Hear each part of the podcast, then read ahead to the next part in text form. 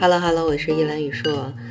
二零二三年国考的笔试分数已经公布了，昨天晚上就有很多的考生在网站里边晒出来刚刚查到的国考的笔试的成绩。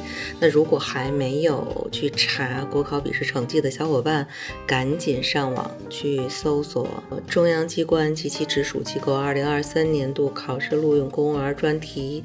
点进去之后呢，右侧有一个笔试成绩查询。进入之后就可以去查你的笔试的成绩了。今年的中央机关直属机构公务员考试国考计划招录的人数是三点七一万人，但实际上呢，有一百五十多万人参加了这个考试。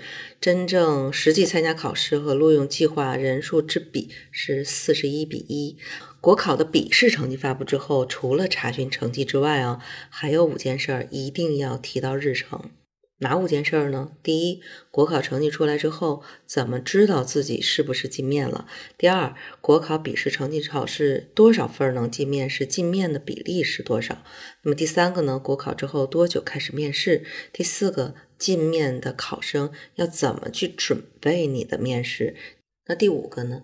就是防患于未然啊！一旦呃，面试不通过的时候，也要同时提前去了解一些其他公职类的考试。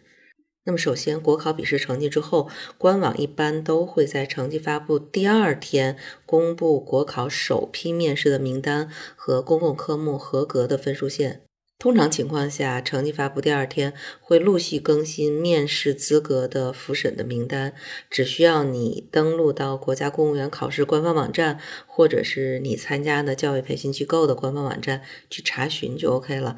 首批面试名单里边有自己名字，那就是进面试了；如果首批没有，那就没有进到面试。当然，进到面试资格有一个复审的环节，这个环节里边可能需要提前准备一些资料，主要呢。有这么四大类，第一个就是表格的报名的信息表啊，报名的推荐表啊。那么第二类呢，就是涉及到你的证件类，比如说准考证、身份证、职业资格证书。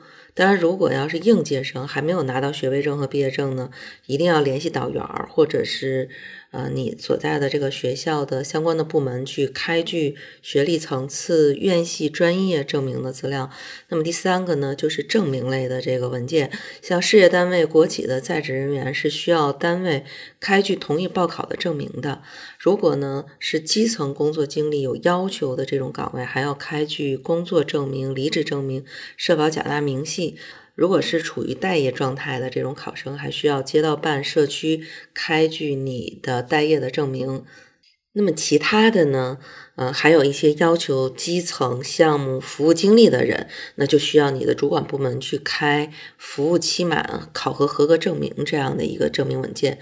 所以考生的身份不同，需要的资格复审的材料也不同。具体的还是按照各个单位面试资格复审的公告要求为准。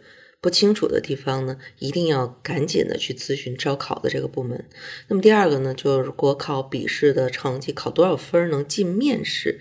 其实各个单位的最低的进面的分数都不太一样啊。二零二二年有一些国考的部分岗位的进面的分数可以给大家提供一个参考，比如说陕西省地震局最低的分数线是一百一十一点九分。那中国人民银行最低的分数线是一百一十七点八分，中央办公厅最低的分数线是一百零六点一分，全国人大最低分数线是一百二十一分，宁夏税务局最低的分数线是一百点九分，北京海关最低的分数线是一百一十二点四分。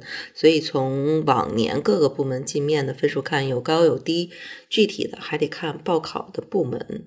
当然，即便是首批的面试名单没有自己的名字，还是有机会进面试的。因为有一些职位的公共笔试的合格的人数没有达到规定的面试的比例，需要进行调剂去补充面试的人选，所以参加年度的国考笔试的考生都有机会去参加国考的调剂。那尤其是。笔试达到了最低合格线，但是没有进入面试环节的考生，你一定要及时的关注官方调剂和补录的公告，在规定的时间内去提交申请，官方呢会按照公共科目的成绩从高往低去安排进行面试。你这个时候一定要保证你的手机通信的方式是畅通的，能够及时的进行资格复审的确认，不要错过机会。那么另外呢，其实面试进面的比例一般，嗯，会有三比一、四比一、五比一和八比一。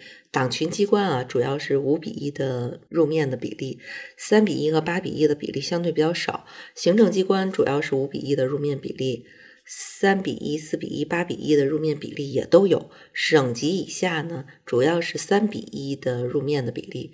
其余是五比一的比例。其实参加省级以下的公务员考试的人数相对更多一些，所以三比一的入面比例是大家需要知道的。那参公岗位主要是三比一的入面比例，其余就是四比一或者是五比一。怎么叫这个多个比例入面的比例？就等于说，如果你报名的 A 岗位招两个人，那按三比一的进面的比例，到时候面试的人数就是六个人。所以呢，这六个人也就是报这个 A 岗位的前六名，你最后是要加上面试的这个成绩核算出来的综合的成绩，决定最终是谁被录用。所以面试也非常非常的重要。那面试成绩公布多久能举行面试呢？国考的成绩会不会显示排名？其实国考各部门面试的时间不太一样啊。每年面试最早的部门是外交部，笔试成绩发布后半个月就组织面试了。其他的部门一般是笔试发布之后的一个月才开始面试，甚至有的一个半月才开始面试。当然，这是参考往年的时间。今年各个考试时间都提前了，所以呢，呃，一定要密切关注你报考的部门公布的面试的时间。那国考的成绩其实不会公布你的排名，只会有准考证号、姓名、招录的机关和用人司局招考职位，呃，最低的面试分数。所以实际上每一个岗位都只公布最低的进面的最低分，其他人的分数都不公布的。那么第四个就是面试进面之后，考生怎么去准备你的面试？那通用的一个要求还是要充分的去了解你要应聘的职位和工作内容，你去掌握相关行业和领域的知识还有技能。啊，另外呢，就是要积极的去提高自己的综合素质和能力，包括你的口头表达能力、沟通能力、组织协调能力、判断分析能力等等等等。你还要进行大量的模拟的练习，然后提高你临场发挥的这样的一个心理素质和基本的技巧。一般国考的面试就是结构化、结构化小组和无领导小组三种面试的方式。结构化大家都已经很熟了，很多的辅导机构都会给大家提供结构化面试的这样的一个辅导。结构化小组就是在结构化的基础上增加了 PK 的环节，每个人都要对同岗位其他人答题进行点评和回应，这样呢也容易分出优良中差，避免了套路。无领导小组和大家企业的无领导小组基本上是相类似的。其实不管哪一种面试的形式，根本没有什么特别的差别，因为所有的面试考官都是根据你说的话来给你打分的。只要你肚子里有货，脑子里有思想，会分析，会思考。能够条理清晰的、有逻辑的把这话讲清楚，不管什么面试形式，你都可以得高分。所以面试的形式不用太纠结，主要还是要去提高你的基本能力，用不变来应万变。那面试题到底都有哪些？如果要按照网络上的分类，那简直就多的了不得了。像结构化的面试来讲，一般有综合分析。应急应变、情景处理、沟通表达、自我认知。如果再细分下去，那就是无穷尽的细分。比如说，综合分析又又细分为有政策类的、哲理寓言、漫画、名人名句等等等等。还有呢，这些年为了反套路，出题人也不断的创新，创新的题型越来越多，那你细分的这个种类也永无穷尽了。像比如，就有人出题说，有人说老实人总吃亏，老黄牛的精神不值得提倡，请反驳。像这类的反驳题，或者是说，现在家长在孩子的成长过程当中有以下六个担忧，你认为哪两个是最值得重视？请做出选择并说明理由。这一类的选择题。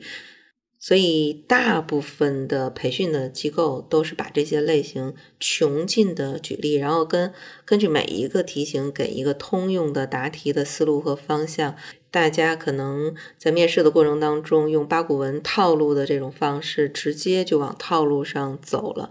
所有的都是有套路的，套路看起来好用，但是呢，也会有一个问题：一旦出现了你没有练过的新的题型，你就会懵。而且另外一个呢？可能答非所问，因为套路其实是比较死板的。假如说啊，这个题目跟套路的模板有出入的话，你容易答跑题儿。比如说，有一些调研的题会问你怎么去组织调研，那基本的套路就是前中后嘛，前期准备车辆、行程、材料。调研中间呢，会准备问卷和走访；调研后写报告。但假如说题目问你此次应该重点调研哪些内容，如果再用前中后来回答，你就跑题儿了。所以，假如说啊，你竞争一些呃高手不太多的这种岗位，大家水平差不多，呃，而且呢，基本上准备的都是按套路去做的，那笔试你要是分数很厉害的话，基本上你就上岸了。但假如说啊，你想出大招逆袭。或者是考部委、省厅局这种单位，考官的水平很高。你如果没有思考、没有分析、没有真东西、没有真才实学，你是打动不了考官的。所以面试的时候呢，你还是要学会分析和思考问题，充分运用自己的积累，答出你自己真实思考的一个东西。你只有真实的东西，才能让你确认在面试的时候脱颖而出。所以啊，公务员的考试，不管是什么样的形式？按照思考和分析的思维维度来讲，只有两种题型。第一种就是认知类的，那么考察我们分析问题、思考问题、认识自己和认知这个世界的能力。比较典型的就是综合分析类的这个题，比如说工作能力、工作态度哪个更重要？结合你的个人经历和岗位去谈一谈。其实像这种题，就是考察我们对自己的人生经历、对自己人生实践的反思。以及对能力和态度两个概念的一种理解。其实认知类的题目根本的核心的内容，一个是观点，就是我们分析思考问题、认识世界、认识自我的一个成果。比如说我谈过几次恋爱，得出一个几观点，或者说我的人生的思考，呃，男人都是渣男，这就是对一个男人的认知，是吧？那么第二个就是事实，任何的观点都是来源于实践的。那我任何的观点都应该要建立在事实的基础上。比如说，我们如何论证刚才得出男生都是渣男的这样的一个观点和认知理论呢？一般来讲，我们可能会举很多例子，说，嗯，很多的男人都是渣男的这个事实来证明。所以，只要把握住了观点和事实这两个认知类题的核心，不管题目怎么变，都能够从容的应对。那另外呢，就是操作题，情景处理呀、组织计划呀、人际关系都是操作题。就给出操作的办法去解决问题，或者是实现的目标。所以这种操作题的本质和核心就是目标和方法。比如说调研题，我们的目标是什么？是为了获得可以供参考的信息。那我们要给出的方法就是怎么去获取这些信息，或者是一些应急应变的题目，比如说。村民去争水，发生了这样的一个争斗，那怎么去处理呢？我们的目标又怎么样呢？怎么去制止这种冲突，防范事态扩大，解决水源的争端的问题？那我们给出的方法就是实现以上的一个目标。所以说，不管哪个题呀，就是只要是我们做事情。那就是让我们通过一定的方法去实现一个目标。只要掌握了这一点，不管题型怎么变化，都能从根本的思维方法上来去做一个破解。目标是什么？我能采取什么样的方法来实现这样的一个目标？所以，只要你能够把握住观点和事实，以及目标和方法这两个根本性的一个思维，不管面试题出的多怪、多难、多奇葩，那你都难不倒你。那么第五个呢？